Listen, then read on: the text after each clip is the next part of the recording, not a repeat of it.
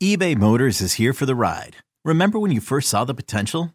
And then through some elbow grease, fresh installs, and a whole lot of love, you transformed 100,000 miles and a body full of rust into a drive that's all your own. Look to your left, look to your right. It's official. No one's got a ride like this. There's nothing else that sounds like, feels like, or looks like the set of wheels in your garage. With over 122 million parts, you can make sure your number one ride or die stays running smoothly. So there's no limit to how far you can take it.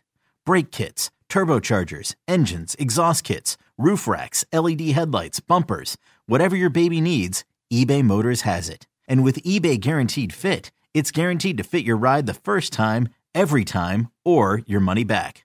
Plus, at these prices, well, you're burning rubber, not cash.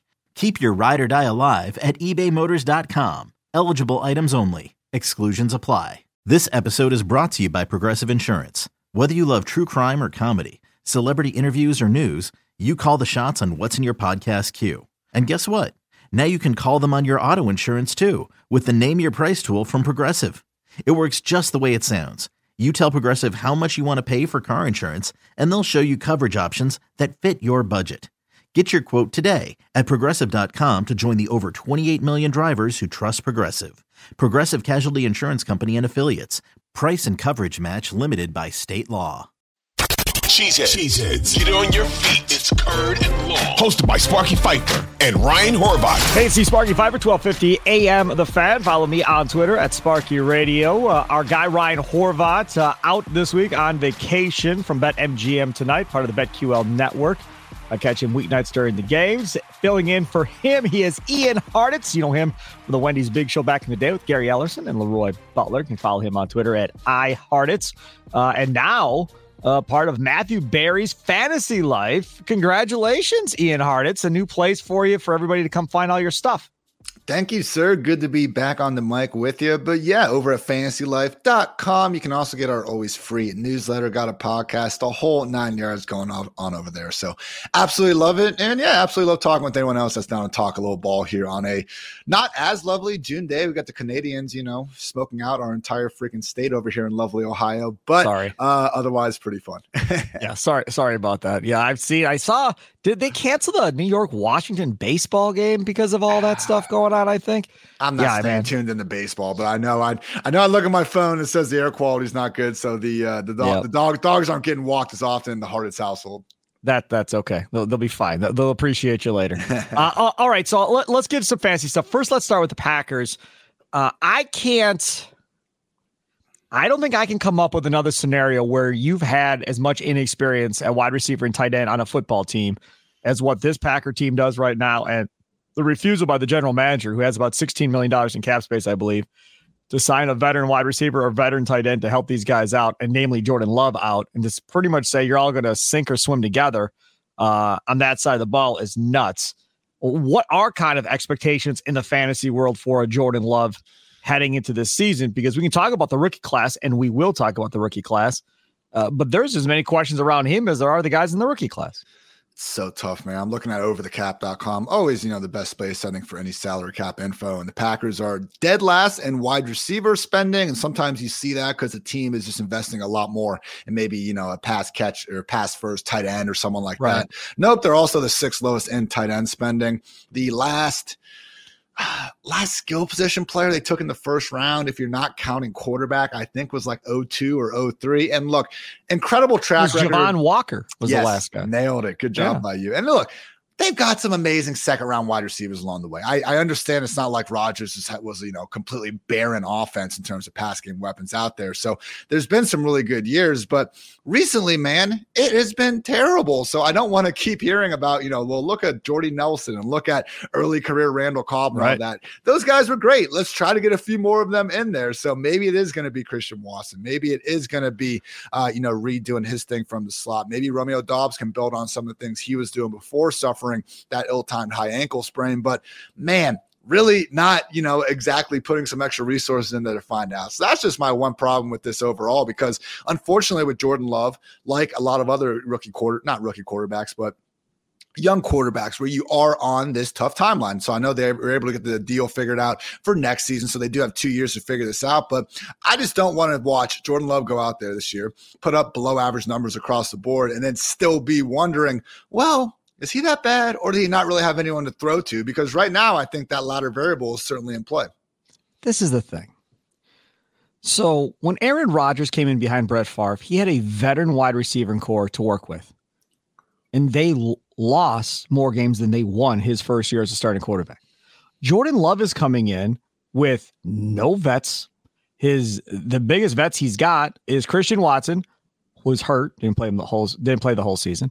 Romeo Doubs, who was hurt, didn't play the whole season, and Samori Toure, who barely played uh, as that, that seventh round pick out of Nebraska, who right. you know Rodgers was high in last year, whatever. Rodgers with that those receivers plus veterans Allen Lazard, veteran Randall Cobb, veteran Marcedes Lewis, veteran Robert Tonyan lost more games than he won with those vets and those young guys. I'm sorry. If Jordan Love comes in here and they figure out a way to win nine games and win more games than they lose, that is going to be the story of the year as far as I'm concerned because not only is it on Jordan Love, like you pointed out, like, is he that good or isn't he that good? But it's were the wide receivers running the right routes? Were they making the right adjustments? How much of this is on the wide receivers? How about the rookie tight ends? How many blocks did they miss that he got killed on and stuff like that? There's so much that goes into this.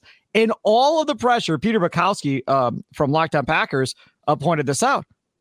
The pressure really is on Matt LaFleur because when they hired Matt LaFleur, this was about the quarterback after Aaron Rodgers. They didn't think Aaron Rodgers was going to be this long in Green Bay. Right. He was coming off a couple of down years by Aaron Rodgers standards, not by everybody else's standards, but by Rodgers standards. And they thought that he was probably coming up on the other side of his career, so they were going to move on. Then that lit a fire under Rodgers' But He went on won a couple MVPs and screwed up their whole plan. but this is why they hired LaFleur was to run his offense and win without having that Hall of Fame type quarterback. Now, maybe Jordan Love is a Hall of Fame quarterback at some point, but this truly is the true litmus test. And in my opinion, LaFleur and the offense deserve a honeymoon this year to kind of take their lumps and see what happens. And then let's see the following season what this all kind of looks like. Yeah, but again, to your point, though, it just feels like this is going to be a bit of a wasted season, and we'll see what happens. Wins loss. I know it's a weak, uh, you know, division and everything like that, and I do think just the organization in general. I mean, go back their entire freaking history. They do deserve yeah. some level of benefit of the doubt here, just with even just in the LaFleur era for him to you know do what he did. Yes, with Rodgers there, but we certainly saw him take Rodgers out of a rut. I mean, whether that was because they drafted Love and Rodgers got that fire under his ass as yep. you're bringing it up or not, but still, I mean, we can give LaFleur some credit here, but again, it's just one of these things we're looking at from last year. PFF's reigning third ranked offensive line. Aaron Jones, one of the most efficient rushers in football. AJ Dillon really started to get things going, you know, in the back half of the year, which makes sense. My God, I'd be terrified to tackle that guy once no, November and uh, December come around. So it just comes back to these pass catchers. So, hey, they did add, you know, the pair of day uh, the pair of day two tight ends, and they got Reed in there as well, another day two option. So it's not like they completely ignored the position, but every single free agency and trade, when you see all these teams, you know, jo- Josh Allen, the Bills, they got him his Stefon Diggs, the Browns with Baker, they at least tried. They got him OBJ in 2019. Jalen Hurts got AJ Brown, Kyler Murray got DeAndre Hopkins, yep. like Justin Fields got DJ Moore. The list goes on and on where these teams, especially when you have the benefit of having a quarterback on their rookie deal, providing you salary cap relief elsewhere, you got to get them some sort of proven, if not high end, at least mid high end uh, sort of wide receiver one out there. And that just is the one spot that I still think is missing. So, hey, Christian Watson was incredibly efficient. You know, he had that four game stretch where he was just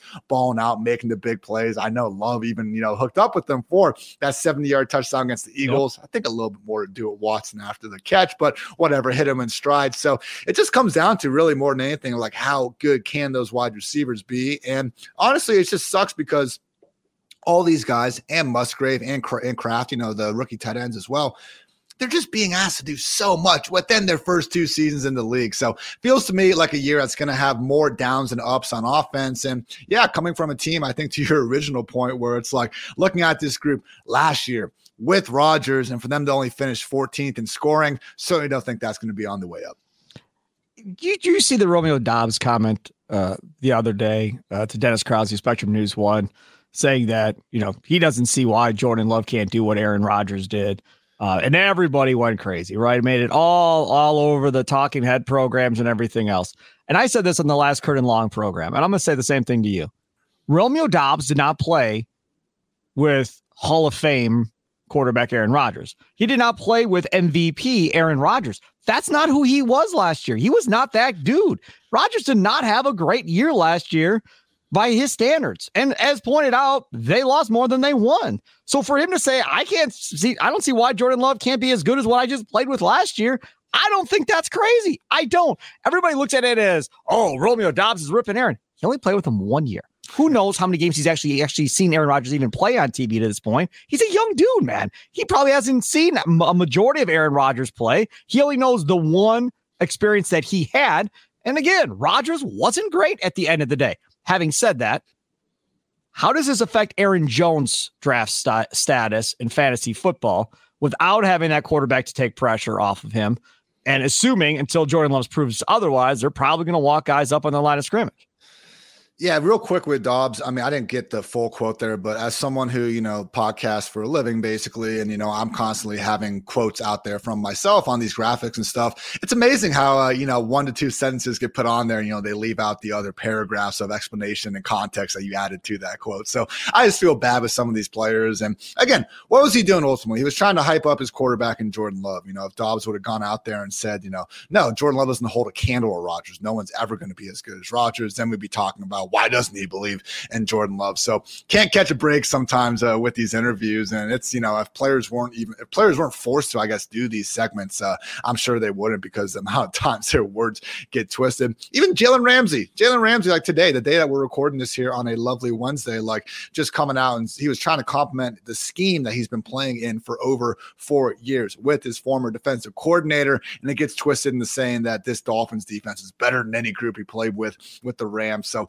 always something that people are finding something to be outraged about. And, uh, you know, for Doubs' case, I, I can uh, relate to that just a little bit. With Aaron Jones, though, incredible last year. One of the charts that I like to send out throughout the season is trying to look at running back play independent of their offensive line because I mentioned that before and really for the past you know decade been a really good one offensive line after another in Green Bay. So I like to look at yards after contact and missed tackles forced per carry, two things that tend to be more so due to running backs performance to anyone else. And last year, man, Aaron Jones was arguably the best running back in the league yeah. when you do combine those things. I mean, overall, 10th in yards after contact per carry. He was also breaking tackles at a top five rate, PFF's second highest graded rusher of the entire season among 30 33 qualified backs. That said, is starting to get a little bit long in the tooth. And as we've seen, man, whether it's Jamaal Williams or AJ Dillon in this LaFleur offense, he is not going to get that three down workhorse workload that we think someone of his talents truly deserves. Over these past uh, two years now, we've seen AJ Dillon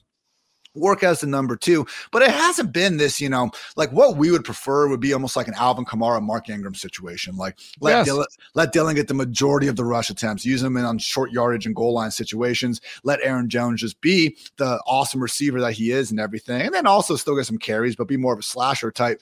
It's been more of a true one A one B situation. So again, over these last two years, Aaron Jones has, or just last year in particular, Aaron Jones 213 carries, Dillon have 186. Like we don't need that many more carries for Jones to be great. Austin Ekeler is ripping off RB1 finishes and not even clearing, you know, 210 carries. It's the fact that last year Jones got 72 targets and Dillon got 43 in his own right that has been the problem. And again, that's been consistent really over these years 137 to 80 targets over the past two years, 384 to 373 rush attempts. So I think the one allure with either guy, and, you know, Dillon is quite a bit cheaper than Jones over there in fantasy land, both are one injury away to the other to I think having something closer to a three down role. But yep. as things stand, especially I think to your initial point when you put in the idea that not going to be looking at a top 10 scoring offense this year uh, in Green Bay.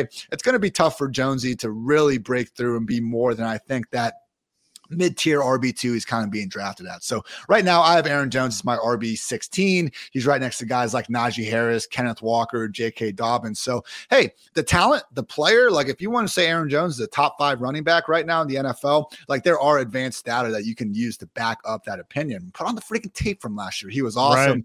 But you know, shocking rocket science note here. Can't score fantasy points if you're not getting the ball. And just in terms of, you know, the rest of the RB landscape around the league, Aaron Jones' total volume leaves a lot to be desired.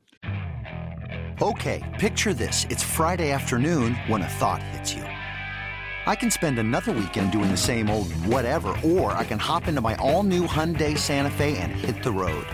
With available HTRAC, all wheel drive, and three row seating, my whole family can head deep into the wild. Conquer the weekend in the all new Hyundai Santa Fe. Visit HyundaiUSA.com or call 562 for more details. Hyundai, there's joy in every journey.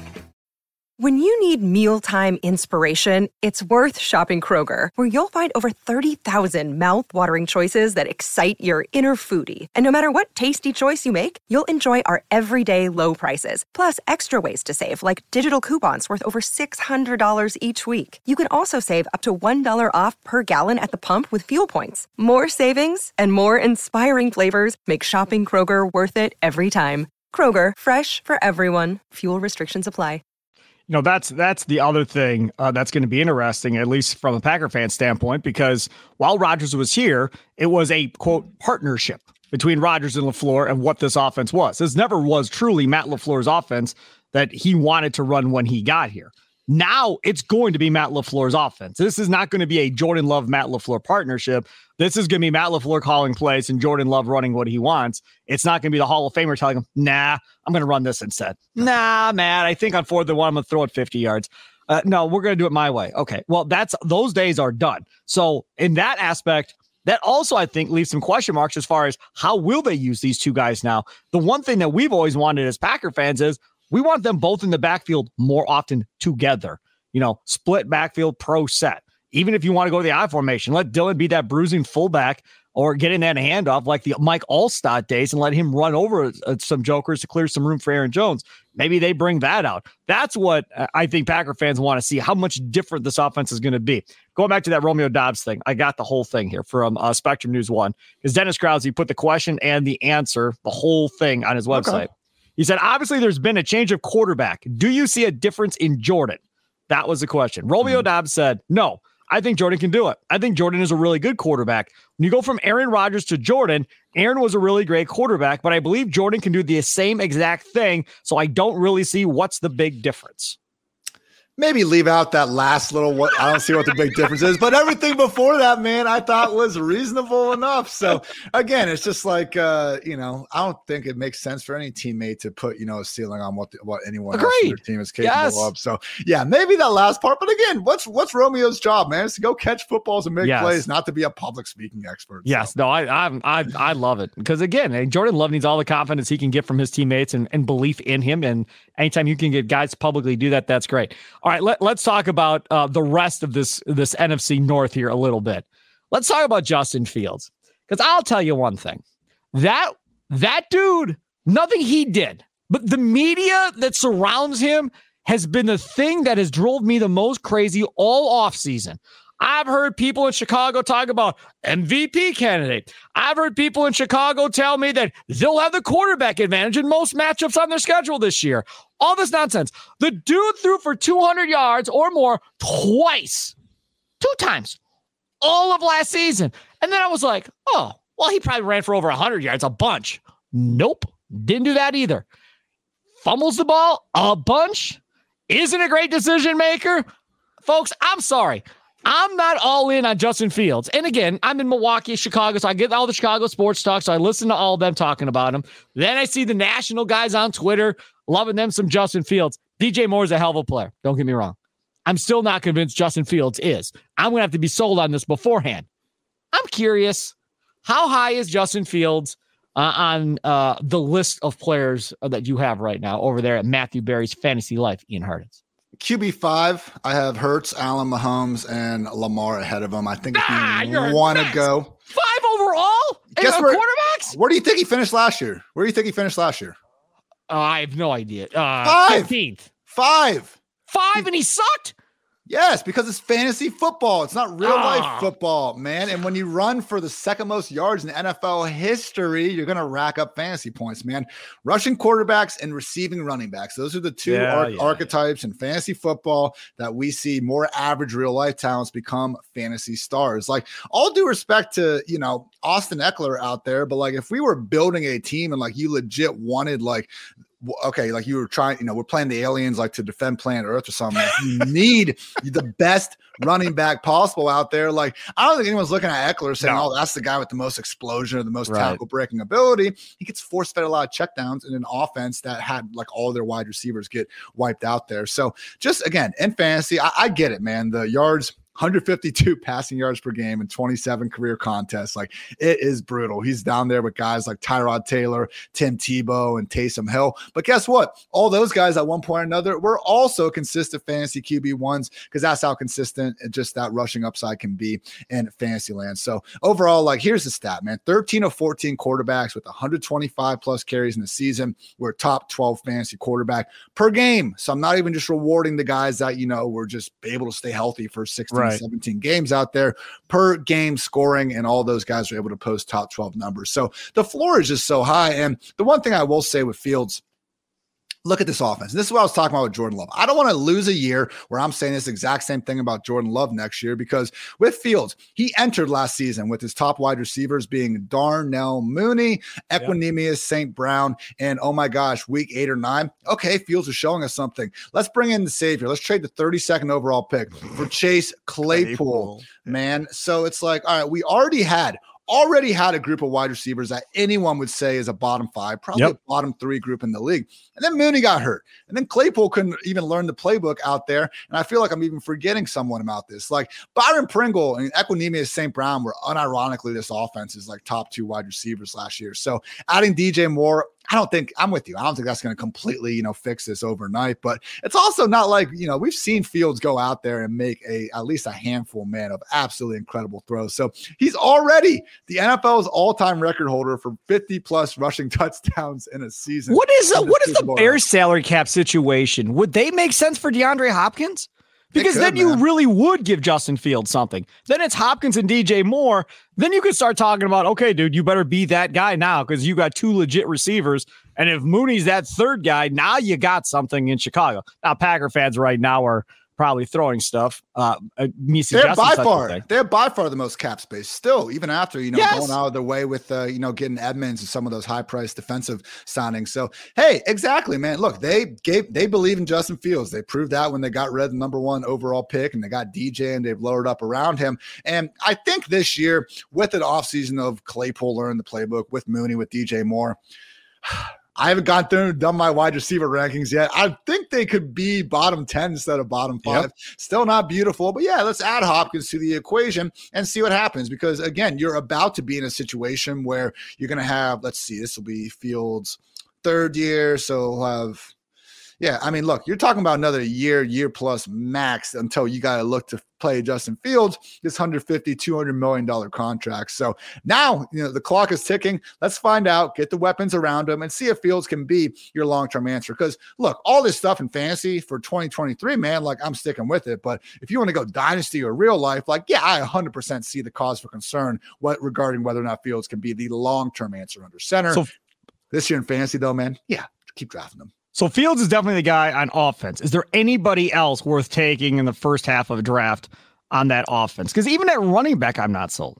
No, and it's just a muddled mess in the backfield. I think it's going to be a three headed committee. DJ Moore is the one guy going fairly early. And I do think, man, like you want to talk about our generations, like Andre Johnson, not, not that he was ever as great as Andre Johnson, but just one mediocre quarterback after another. Yep. It's either DJ Moore or Terry McLaurin, man. Just the guys they've had to deal with is absolutely brutal. So I think DJ Moore is, you know, fifth, sixth round, I think it's reasonable. Sometimes he's a little bit too expensive for me, but otherwise, man, not great. And this is something we've seen over time with teams like the Eagles, teams like the Bills, teams like the Ravens. I mean, those are offenses that have been a lot better than what the Bears have been, obviously, in terms of just scoring points. But even with that, we haven't seen high end running backs and we haven't usually seen more than one high end pass catcher because, as great as those quarterbacks' dual threat ability is for their own fantasy value, and a lot of times for their own like real life teams, uh, you know, winning aspirations really hurts everyone else because, you know, instead of throwing the ball more, you're getting scrambles. And then once you get inside the 10 yard line,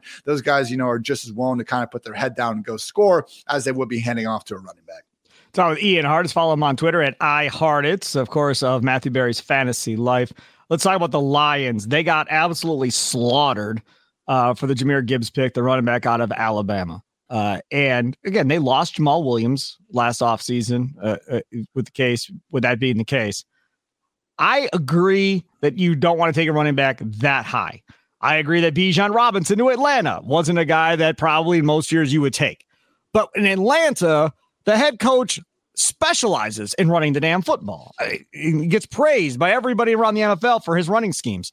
So that makes sense, right? That gives them a true explosive player to go with Pitts, to go with Drake London. Again, another unproven guy in Ridder who you saw four games last year. Don't know how good he'll be, but that that made sense. Gibbs to Detroit, I don't know. Like on paper, he's explosive. He couldn't be a difference maker, but will they use him the right way? And I just saw Dan Campbell saying Jared Goff is better now than he ever was with the Rams. Uh, so okay, fine, I guess. And he went on to talk about how you know they're teaching him, uh, you know, protections and all this other stuff that apparently he didn't have responsibility for with the Rams, and now he's learning all that stuff, which making him a better quarterback. What do you make of Gibbs uh, in that offense, and how high do you think he's uh, going at this point? I mean, as bad of a real life pick as I do think it was, because who was watching the Lions last year going, man, if we could just, you know, get a different group of running backs in here, you know, we'd yeah. really be cooking because of just what Swift's been able to do there efficiency wise, especially in the pass game. And, you know, Mr. 17 touchdowns, Jamaal Williams. But that said, Jahmyr Gibbs and Dave Montgomery, I think you could argue are upgrades over both of those players. And as much as, you know, we're not going to see Gibbs be this 250, 300 carry guy per season, again, back to the Ekeler point, like you don't yeah. have to be if you're catching catching a lot of passes, and that is what he specializes in. So over these past three seasons, man, D'Andre Swift fourth in targets per game behind only Ekeler, Kamara, and Leonard Fournette. So, and he fell out of favor in Detroit. Exactly. And he was still out there racking up a lot of fantasy yep. points because he was their primary pass down back. So ultimately, man, we just don't see running backs drafted this high that don't get to handle a pretty big workload. 10 of the 12 first round RBs drafted since 2015 racked up at least 197 touches. And I think CMC was the guy kind of that I had to do the 197 touch qualifier instead of 200 plus there. But that could be what we're looking at a rookie year version of CMC where you are seeing him give way a lot of times on early early downs. In this case, it'll be to David Montgomery, who's, you know, well enough qualified to handle that. But when it gets time for this fantasy friendly pass down work, man, it's all going to be Gibbs. Historically, in full PPR scoring, just one target is worth in terms of expected fantasy points about 2.7 carries. So, look, when you talk about guys like, you know, Deebo Samuel over the years and getting these extra rush attempts, we'll take more touches if it's just more touches. But in terms of like targets versus carries, we'll take targets eight days of the week, man. I think Gibbs is going to have a lot of them. So, I'm pretty high on Gibbs. I do have him ranked as my RB 13 right now because I think him going next to guys like ETN, like Najee Harris, even like Aaron Jones, man, I think Gibbs is one of very few running backs out there that has a chance of actually flirting with the triple digit target total. So once I get past the guys that I'm really certain are going to be their workhorse running backs, you know, Mixon, Stevenson, Derrick Henry, those types of guys, I get it because they could legit have like an extra 100 touches, period, sure. over what Gibbs is working with. But again, in the year 2023, there's only so many workhorse running backs left. And if you're not going to be a workhorse running back, being that explosive pass catching asset like Gibbs is set up to be, that's the next best thing.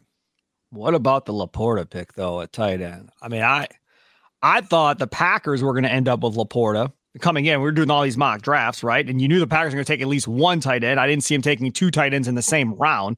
Uh, but I thought by the time it was all said and done, they'd get at least Laporta because the Packers have always had an infatuation with Iowa players. Either side of the ball doesn't matter. They've always liked that Ferentz coaching staff, how he coaches them, gets them ready for the pros. They've always they've always liked that that team and whoever they produce. So they get and get him. I thought it was a good pick by the Lions because I, I, think he can add to what that Lions offense already has. Yeah, and it was a relatively low cost way of them to get a high upside player to position, not have to pay Hockenson, you know, right. big time contract extension. So I'm fine with that pick uh, for sure. In terms of fantasy, dude, it's just the hardest position for these guys to go out there and do much of anything yep. in year one because they got to be ready as both a receiver and as that inline blocker more times than not. And that is where Lapo- LaPorta profiles. Like he is a true inline wide tight end who's going to be out there and be a badass blocker just as much as he's going to be the possession receiver. So only three rookie tight ends have posted top 12 numbers in fantasy over the past 10 years Jordan Reed, Evan Engram, and Kyle Pitts. And those latter two, man, like Engram, that was the year where OBJ broke his ankle after four games. The Kyle Pitts years when Calvin Ridley only played five games due to his broken foot and everything going on there. So, and even Jordan Reed, like he kind of only played nine games that year. And we remember how freaking great he was he as was. a receiver. So, Will Laporta, man, again, history tells us that these rookie year tight ends going to have a pretty hard time, you know, getting stuff done unless they're going to be used as a bona fide wide receiver, which is, you know, kind of what we're hearing about Dalton Kincaid over there in Buffalo. So and Musgrave and Green Bay could be used the same way. We'll yep. see, man. We'll see. But that history of LaFleur just rotating those guys yep. one after another, I'd be a little concerned there. So Laporta, great real life addition. I don't think he's going to be, uh, you know, much of a fancy asset though, at least in year one. I don't think there's much to talk about in Minnesota other than if they move Dalvin Cook. What does that do for everybody involved if Dalvin Cook gets moved? There was talk that he almost got moved earlier in the year to the Dolphins. Uh, I don't know if that still happens one way or the other. There hasn't been a lot of talk. As a Vikings fan, I'd be livid if they traded Dalvin Cook myself. Even though the guy can't stay healthy, I'd be hot. Uh, your thoughts on Dalvin Cook and possibly moving on? Yeah, I just uh, actually podcasted with uh, Matthew Coller earlier this morning. He oh, uh, does great stuff. About, yeah, Purple Insider. You know, so whatever he says, I usually take as gospel, yeah. and he is expecting Cook to be on his way out. And again, we have seen this now for weeks. My confusion with it was again looking at the salary caps, salary cap, excuse me. The Vikings are 24th right now. So yeah, they don't have a ton of spending, but they don't, it's not like they can't sign their rookie class unless they cut Dalvin Cook. That was kind of how it was being made out to me. So the bigger thing seems like they want to release him so they can roll over some money and have extra room for Danielle Hunter and Justin Jefferson extensions, which you know, okay. But if that's the case, I'm just confused why they didn't use a little bit more money throughout this offseason or at least draft capital to go try to get someone to replace him because they gave Alexander Mattison, who's been a perfectly fine backup throughout his career, fantastic hurdler. They gave him, you know, five, six million in guaranteed money. Then they used a seventh round pick on DeWayne McBride. And now it's like Mattison, Kene Nwangwu, who's a great kick returner. We got uh, Ty Chandler doing his thing there as well. And then McBride. But like, that's easily a bottom five running back room in the NFL. Yeah. If you are going to have a bottom five position group, it probably should be running back, you know, in today's salary cap league and all that. But I just look at the Vikings as a team that should at least be trying to win now. They just went 13 and four, and we can talk about it. That was a little bit fluky based on the one score record and things like that. But Kirk Cousins, like, I don't know, man. This seems like a move that's definitely not helping you in 2023. And I figured they would have had all their eggs in that basket. So, and this is the last year yeah. of his deal. So you're just putting even more pressure on this dude to have to go win without a running back if that happens. If I'm Cousins, I'm hot because I got to go make me some money after this year, and you're making my job even more difficult.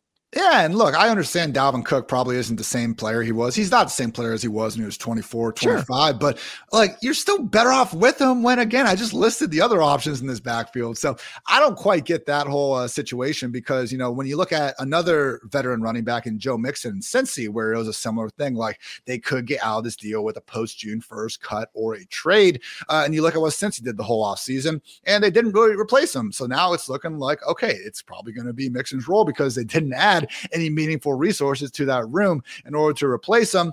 Kind of the same thing in Minnesota, but they're apparently still going to be getting rid of them. So I'd love to see him end up in Miami. I know that's been the constant, you know, just link. And I think for good reason, you know, adding him to that offense, instant bell cow role in a place where I think he could be flirting with that 300 touch count. Past that, though, it gets tough because, again, there are teams like the Rams out there, and um, there's another one. Broncos make a little bit of sense, but there are a few teams out there that I think you can envision getting the workhorse role, but they're kind of in a similar situation as the Vikings where they don't have all that much money to throw around at a running back like Dalvin Cook. So if not the Dolphins, I guess we could hope for, you know, kind of a goal line committee role with a team like the Cowboys, the Chargers. And yeah, I think he could probably put up RB three numbers with that. But yeah, not looking good for Cook. And I'd also, you know, refrain from spending too highly on Mattison uh, if he does end up getting the starting role. Bears. Uh, yeah. again, I go back to the Bears who have all this money. Dalvin Cook would be They could. Uh, an upgrade, if nothing else, over what they've got right now, right? Yeah, he would be. Again, Dalvin Cook would make all 32 NFL rooms, all NFL running back room is better. It just comes down to teams aren't wanting to pay the position. And yep. as his contract stands right now, I believe he's making the third most per year of any RB, you know, other than Alvin Kamara and Christian McCaffrey. So, hey, he's not washed. I mean, okay, his efficiency did go down last year, but, you know, still almost had 1,500 total yards and 10 right. touchdowns out there. So the big thing in Minnesota is their running backs ranked uh, 27th in targets last year, uh, and that was their first season with Kevin O'Connell, who is a Sean McVay disciple, who also hasn't been keeping his RBs involved in the pass game. So that's kind of the problem with like expecting Mattison or Cook if he returns to go too crazy in fantasy land. Because again, want those targets, and there's just not too many to go around in Minnesota. Last question, and then uh, we'll call it a podcast. Give me your top three rookies that you like uh, in fantasy going into this season? Top three rookies. We talked about Gibbs. I don't know if he'd be in your top three or not. Top three guys.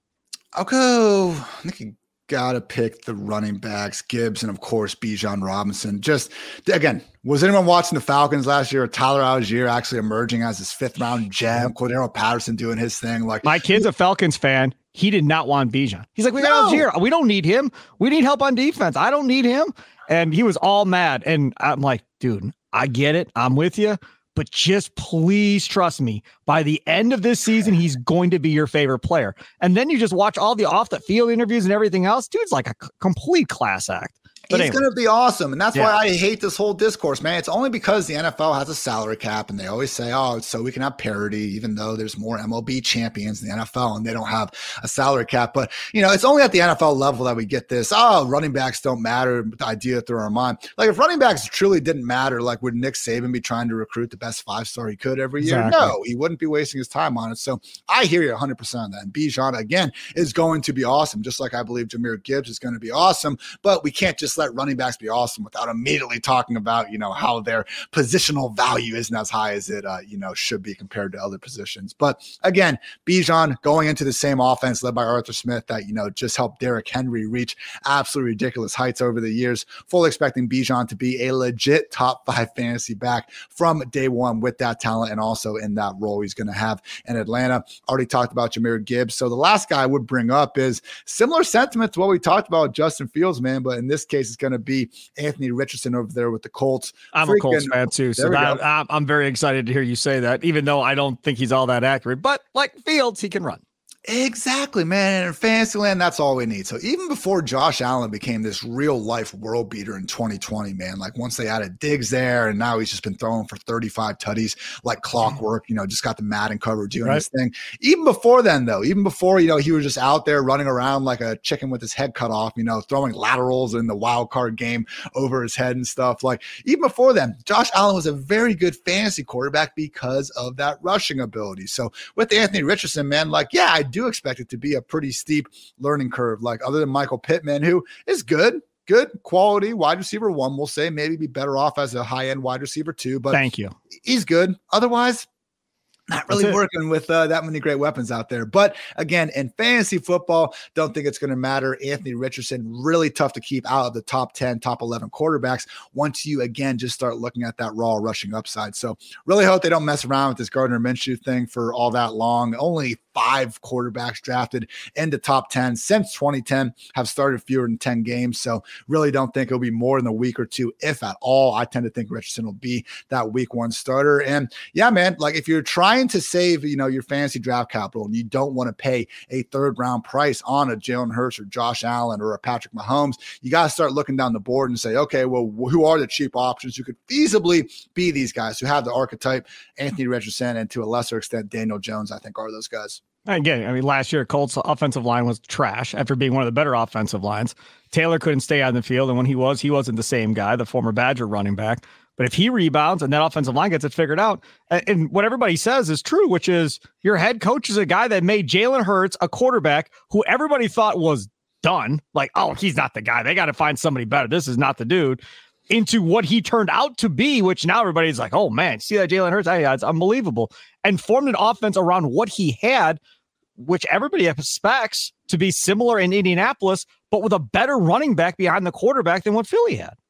Absolutely. And I mean, Jalen Hurts, and like that's the guys like Jalen Hurts and Josh Allen. I mean, it's just when you have all those tools, man, for better and for worse, they force defenses to account for every square inch of the football field. They have the arm strength, they have the mobility. So, horizontally and vertically, they can just stress every single piece of that defense. So, you see guys like Jalen Hurts 52% completion rate in 2020. Like that is horrifically bad in the year 2023 when a lot of teams are, you know, designing short stuff that inflate completion percentages, you know, the in the other direction. But again, those rapid improvements, not only from the coaching, but also adding some actual weapons around them. So I don't think that we're going to see, you know, a 2022 version of Hurts, you know, from Anthony Richardson For sure, year right. one or anything like that. But again, let him get out there, let him just start working through uh, just some of the learning curve he's going to have because unlike a lot of these quarterbacks that are being selected as top 10 picks, you know, they've been working with, you know, an ex-professional QB as their coach since they were in high school and all this. Like Anthony Richardson, as we talked about throughout the draft process,